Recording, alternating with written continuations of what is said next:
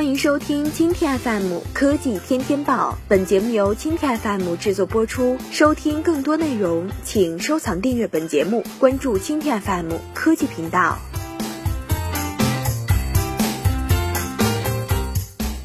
O2O 企业大裁员背后秘密与资本寒冬如何保密？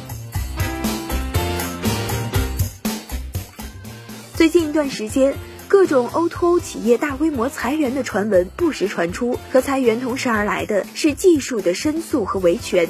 涉及到的知名 O2O 包括五八到家、嘟嘟美甲、功夫熊、白鹿美等。同时，用户们也发现不少外卖 O2O 在不断降补或者下架一些优惠活动。舆论向来乐见坏事情的发生，市场纷纷猜测一众 O2O 公司是由于缺钱，所以需要断臂求生。而且这个时间点刚刚好卡在了 VC 们宣称的资本寒冬，整个逻辑，整个逻辑听起来更加牢不可破。那么资本寒冬到底是真是假？O2O 们的裁员又是为了什么？裁员风潮。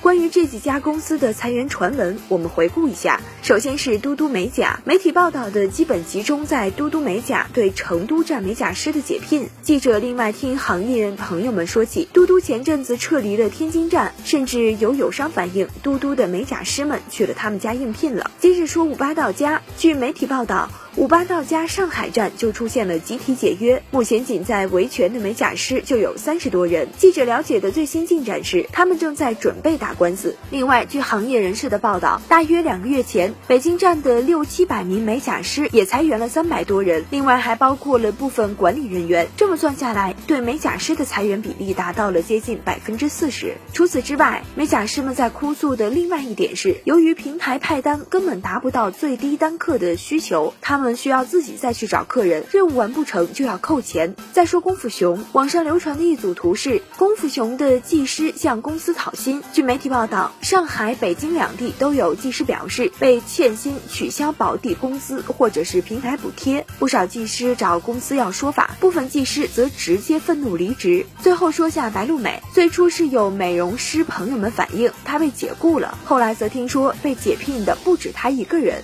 据坊间传闻，白鹿美的裁员涉及将近百分之五十的人员，包括美容师和部分管理人员。而在此之前，白鹿美以工资高、福利好，在美业 O2O 圈子里颇为有名。回应均称为正常淘汰。对于这些传闻和质疑，记者也基本联系到了相关人士，得到的回应大致如下：嘟嘟美甲创始人王彪说，成都站的事情只是正常的品控调整，天津的情况也是这样。他们近一段在各个城市尝试新。模式，天津站的模式是和美甲店合作，也就是说，美甲店直接入驻。开放部分美甲师上门服务，但由于只跟美甲店结算，具体给美甲师分成的比例平台不参与，导致美甲师收入太低而积极性不高，效果并不理想，所以暂停了服务。另外，对于现金流的情况，他表示，虽然公开资料上只显示到 A 轮，但嘟嘟实际上暗地融了 B 轮，账面上现金还是可以的。五八到家方面回应称，上海的美甲师是个案，实际也是品牌调控，有些人只是拿保底工资不干活的。他表示，整套考评体系里包括了假样考评、服务态度、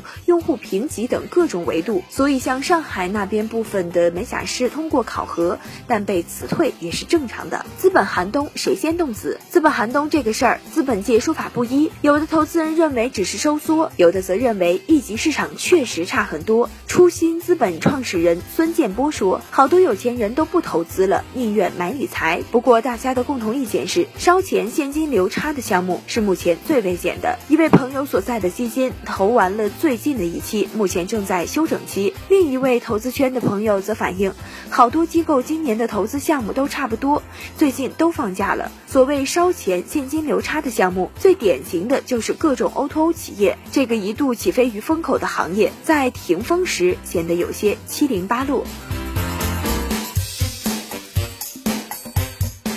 好，以上就是今天的科技天天报。收听更多内容，请关注今天 FM 科技频道。